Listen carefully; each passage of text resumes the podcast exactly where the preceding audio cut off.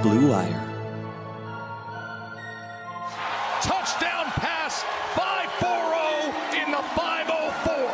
Jackson takes it himself. Look at him dart back and forth. Oh! He broke his ankles. He is Houdini. Watson stays on his feet, throws on the run. Touchdown! Watson, a magician.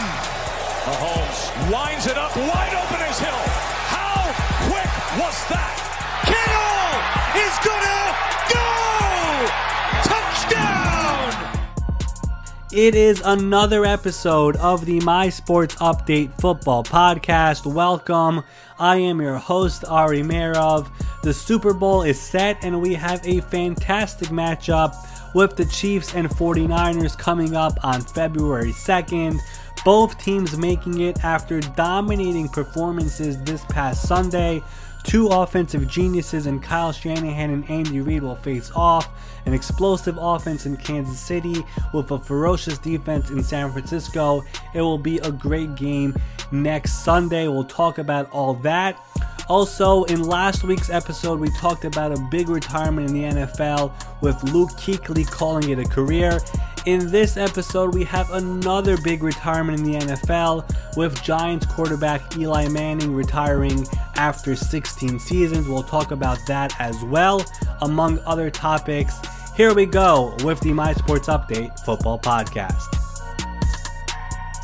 So I want to start off with both these teams that made the Super Bowl. We'll discuss in detail in next week's episode about the game, but I want to talk about both these teams on a separate note. First of all, with the 49ers, it really is amazing what they have done to get to this point. From last year having the second worst record in the league, the second overall pick, Jimmy Garoppolo's torn A C L, was it a mistake giving him that big deal? There were rumors that there was friction between John Lynch and Kyle Shanahan, a rumor that I didn't buy, but it was out there and some people believed to be true. And when you look at this team and what they did this season, from getting Nick Bosa and signing Kwan Alexander and all the other moves, including retaining defensive coordinator Robert Salah and starting the season undefeated, seven and oh, eight and oh, whatever it was, and to get to the point to last week where they not only win, but they steamroll over the Packers in a game which Jimmy Garoppolo throws the ball just eight times, and they win with a running back, and not just any running back, but their fourth string running back entering training camp. They had Jerick McKinnon, De- Tevin Coleman, Matt Breida, and then there's Raheem Mostert. And Mostert, who has been cut by seven teams, we all know the story by now, he becomes the superstar. And Jimmy Garoppolo, who is one of the highest paid players in the N F L, is not even being used that much because Kyle Shanahan, one of the brightest offensive minds in the N F L, he decides to pound the ball because that was working, and if it's working, that's what you keep on doing. Why stop it? Who cares that Jimmy Garoppolo threw the ball only eight times? They won, and they won big time, and now they're headed to the Super Bowl. And the amazing thing about Mostert is that Mostert was on this roster before Kyle Shanahan and John Lynch were hired. Mostert was already on the roster, and the new regime inherited him, and instead of cleaning house and moving on from all their players from the previous regime, they kept Raheem Mostert because they they saw something in him, and they kept him around as a special teams player, and he has blossomed into a key part of this offense, and he was their superstar and the key reason why they won last week. The other thing about this 49ers team, and you saw this after the game, is that all the 49ers wide receivers, whether it's Emmanuel Sanders or, or Debo Samuel or their tight end, George Kittle, they all became blockers in that Packers game. And they weren't getting the targets, and all of them didn't care. They were more than happy to block and help the team win. And the reason I'm bringing this up is because before the season started, and even before that in the offseason, the 49ers were looking for wide receiver help, and there were two big names that were linked to the San Francisco 49ers, and that were and that was Antonio Brown and Odell Beckham Junior And there's no denying that the talent for both these wide receivers, um, they're superstars. But could you imagine if Antonio Brown or Odell Beckham Junior were in this offense, and they were asked to block throughout the game and not get many targets that they're used to. John Lynch, general manager, decided not to break the bank for those guys. They drafted Debo Samuel, they traded for Emmanuel Sanders, and those guys have done everything they've been asked to do, and again, they're headed to the Super Bowl, and the culture in that locker room is one of the best in all of football. One more thing about the San Francisco 49ers team is that back when they had, you know, the Harbaugh and then Chip Kelly and Jim Tomsula, a lot of 49ers fans were not happy with their owner, Jed York. There was that one press conference when a reporter asked Jed York that fans are not happy about you, and Jed York basically said, "I can't fire myself." And Jed York going ahead and hiring Kyle Shanahan and John Lynch, giving both of them matching six-year deals, guaranteeing all six years and sticking with them and supporting them and staying out of the way and letting them do their thing has proven to be the right decision. And, you know, Kyle Shanahan and John Lynch are essentially, they are what other teams are looking at, and they're like, other teams want to be that. They want to do what San Francisco has done with their team, and um, they're a prime example of what other teams are trying to do now. And um, Jed York, you have to give the guy credit for staying aside, giving them the support, and not firing any of these guys after those four and twelve and six and ten seasons, and sticking with those two guys. It has proven to be the right thing to do. Moving on to the Kansas City Chiefs, and we were just now talking about the 49ers' ability to run the ball. What the Chiefs' defense did this last week versus the Titans and stopping Derrick Henry was really, really impressive. I saw this stat.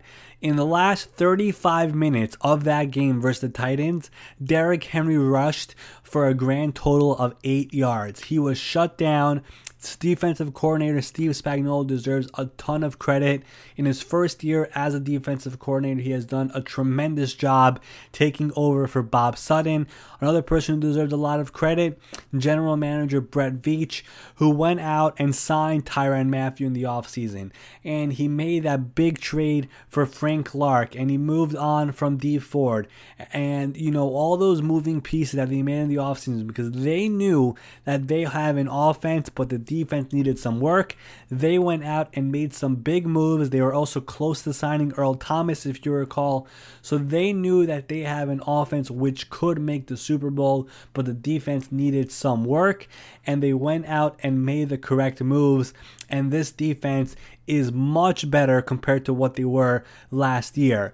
But how can you talk about this Chiefs team without talking about Andy Reid and Patrick Mahomes? I feel like if you ask any N F L fan, regardless of who they root for, they would say if there are a few people in the N F L who don't have a ring, but you wish they do have one, Larry Fitzgerald would be one of them, and Andy Reid would be another one. Reid has come so close so many times, whether it was in Philadelphia or in Kansas City with Alex Smith or Patrick Mahomes, but he is back in the big game for the second time as a head coach. Mahomes actually said before the A F C Championship game that he is looking to win a Super Bowl not even for himself, but more for Andy Reid, because Andy Reid has been so close so many times throughout throughout his coaching career. But as for Mahomes, we all know about his M V P arm, but how about the fact that he is the leading rusher for the Kansas City Chiefs so far this postseason in both their games versus the Texans and versus the Titans? He was their leading rusher, so he is doing it both with his arm and with his legs. And for this Kansas City Chiefs team, getting to this point, again, it took a lot of different things to happen. Hiring Andy Reid in the first place back in twenty thirteen, they really came close to not even getting Andy Reid. If you recall back then, the Arizona Cardinals actually came close to hiring Andy Reid. Something went wrong. He ended up going to Kansas City. And ever since he got there, whether it was Alex Smith or eventually drafting Patrick Mahomes. His offense has always been explosive, and he finally gets to the Super Bowl now, and those Chiefs fans really deserve it. The Chiefs have not won a Super Bowl in fifty years, so a chance to go back there now next Sunday and bring it back to the great state of Missouri with all those Chiefs fans and Chiefs Kingdom waiting for it. We'll talk more about this game Um, in next week's episode, but for both these teams, been a long time coming. The 49ers, for all those years after the Harbaugh years of so much frustration and so much, you know, disappointment, to get back to the big game with Kyle Shanahan and John Lynch in the helm um, has been incredible to watch. And Patrick Mahomes, I don't think this will be the last time we see him in the Super Bowl. Um, he's ready for the big stage, and I'm really excited to see that. We'll talk more about it next week. I do want to shift over now to the big news that happened on Wednesday afternoon. Eli Manning, the great Giants quarterback, is retiring from the N F L after sixteen seasons, and what a career it was. All the way back in two thousand four when he was drafted by the Chargers and he didn't want to play for San Diego, gets traded to the Giants, and the rest is really history. We all know about the two Super Bowl titles, the two Super Bowl M V Ps, defeating Tom Brady, Bill Belichick, and the Patriots not once but twice, including ruining a perfect season in two thousand seven. He finishes his career with the seventh most passing yards in N F L history, the seventh most passing touchdowns in N F L history, and will go down as one of the greatest players in New York Giants history. Let the debates begin on whether or not he is a Hall of Famer. In my book, he is. But um, I'll let all of you debate that, and we'll see what happens in five years from now when he becomes el- eligible for the Hall of Fame. But as for Eli Manning, he was going to be a free agent this offseason. He said at the end of the season that he did not enjoy being a backup. He will not want to do it again. And what most likely happened here is that Eli went over to his agents. He said, go take a look around the league. Is there interest for me to potentially be a starter at some other place? The most likely answer was no, or he would have to compete for a, a, a spot or whatever it is. But he was not going to go to a place like, let's just say, Chicago to either compete for, with Mitchell Trubisky or be his backup. So that was not happening, and he gets to go out and retire, play his entire career with one team in one uniform with the New York Giants, and not many people could could say that. I mean, it was weird watching Michael Jordan play with the with the Wizards. It was weird um, back in the day with, if you look at Joe Namath's profile, to see him play for the Rams or whatever it is. Eli Manning gets to play his entire career with the New York Giants. He made more than enough money playing football. He made more than enough money from all the commercials and endorsements and other stuff. He really did not have to play anymore. But in my opinion, I don't think he wanted to retire. I do think he has more left in the tank. But again, if it was not going to happen with the Giants, and they do have Daniel Jones, he was going to call it a career. And a few other things about Eli Manning. I t- t- talked about this in episode three when he was benched for Daniel Jones. But Eli Manning means a lot in New York. I personally am from New York. I've gotten to see Eli Manning in the city up close. And, you know, what he has done for the city, whether it is on the football field or off the football field, he is a very big deal around here. A true professional, and did everything with class and dignity. One of the great things that I've realized with Eli Manning is with how he handled the New York media. The New York media is no joke. A lot of people say that some athletes just can't handle it. Eli Manning was always by his locker, always would answer questions, whether it was after a big game or after a five interception game in which they lose. He was always there answering the questions from the media, something that, again, not many people can do, especially in a New York market. Again, he did everything with class and dignity, and he will go in the Giants Ring of Honor eventually.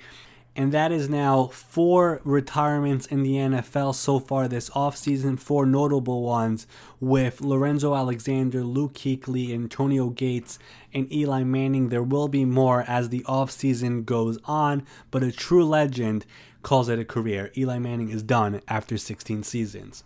I do want to discuss one more topic here on the episode. We just talked about Eli Manning retiring from the N F L. When Eli Manning was drafted, he was traded for Philip Rivers. Philip Rivers is going to be a free agent this offseason, and there was a pretty big report over the weekend that he is moving out of San Diego permanently. He is moving his nine children and his wife. They are all out of San Diego. And it raises the big question, is this it for Philip Rivers as a Charger? It is certainly starting to look like it. They are going to move in separate directions. After sixteen seasons with the team, it looks like the time is up for Philip Rivers as a Charger. They have a top six pick in the draft. They have Tyrod Taylor under contract for another year, and I know that they really do like Tyrod Taylor there with the in in in Los Angeles. So it could be time for Philip Rivers either to call it a career as well, or look elsewhere where there might be a quarterback need. Let's just say Chicago or Tampa Bay. I know there was a report this week that the Buccaneers could be a landing spot for Philip Rivers. I am not ready to buy that. I think that could be a report that the Buccaneers front office leaked because they want to get Jameis Winston's asking price to come down. Winston is going to be a free agent as well this offseason. So I'm not ready to buy that as of now, but Rivers might have options. He is coming off a, a down year. Um, he did throw a bunch of interceptions. The Chargers, they lost a ton of close games, but Philip Rivers did not have a season in which the Chargers are looking to bring him back or eager to bring him back. I think they are willing to move on in a different direction. What Philip Rivers does this offseason will be a big topic, just like Tom Brady and what he does with the Patriots. And even though I think everyone assumes that Drew Brees will be back in New Orleans, I think that is one to watch as well. Once the Super Bowl ends, we're going to have a big episode discussing all the free agents, that all the notable free agents that are going to become, um, that are going to hit the open market in March. It is going to be a very wild offseason, but the quarterback market with Tom Brady, Drew Brees, um, Ryan Tannehill, Jameis Winston, Marcus Mariota, Andy Dalton, and Cam Newton as trade um, trade targets as well. So it's going to be a very wild offseason with the quarterbacks. There's obviously all the quarterbacks in the draft with Joe Burrow and Tua and Herbert and Jordan Love, among others. So it is going to be a quarterback carousel this offseason. What happens with all those quarterbacks will be fascinating to watch. But Philip Rivers has moved his entire family out of San Diego. Eli Manning has retired, and the quarterback carousel is officially underway in the twenty twenty offseason. So that does it for this week's My Sports Update Football Podcast. This week is really the dead week in football, in between the conference championship game and then the Pro Bowl. There's really nothing going on. There's the Senior Bowl in Mobile, Alabama. There's the Pro Bowl on Sunday. But really, officially on Monday in Miami, all the buzz gets started with media night. And all the talk about Chiefs 49ers will start to heat up, and it really will be a fascinating Super Bowl. We are preparing to have a big episode next week, so stay tuned for that. As always, one final reminder before I sign off that you can find the My Sports Update Football Podcast on Apple Podcast, Spotify, Stitcher, R nineteen, Google Play, wherever you listen to your podcast. And don't forget to rate, review, and subscribe. If you are looking for more sports podcasts, you could visit blue wire pods dot com. There are over eighty sports podcasts on there, whether it is football, basketball, hockey, or baseball. It is all there. Check it out. Stay up to date with everything in the N F L by following the My Sports Update Twitter page, and turn on notifications so you don't miss anything notable. I am your host, Ari Merov. I will be back for another episode next week. I was actually just in Miami, got to see what is going on over there. It is going to be a great event, a great Super Bowl there. So Super Bowl week is coming up. I'm really excited for it. I'll talk to you next week.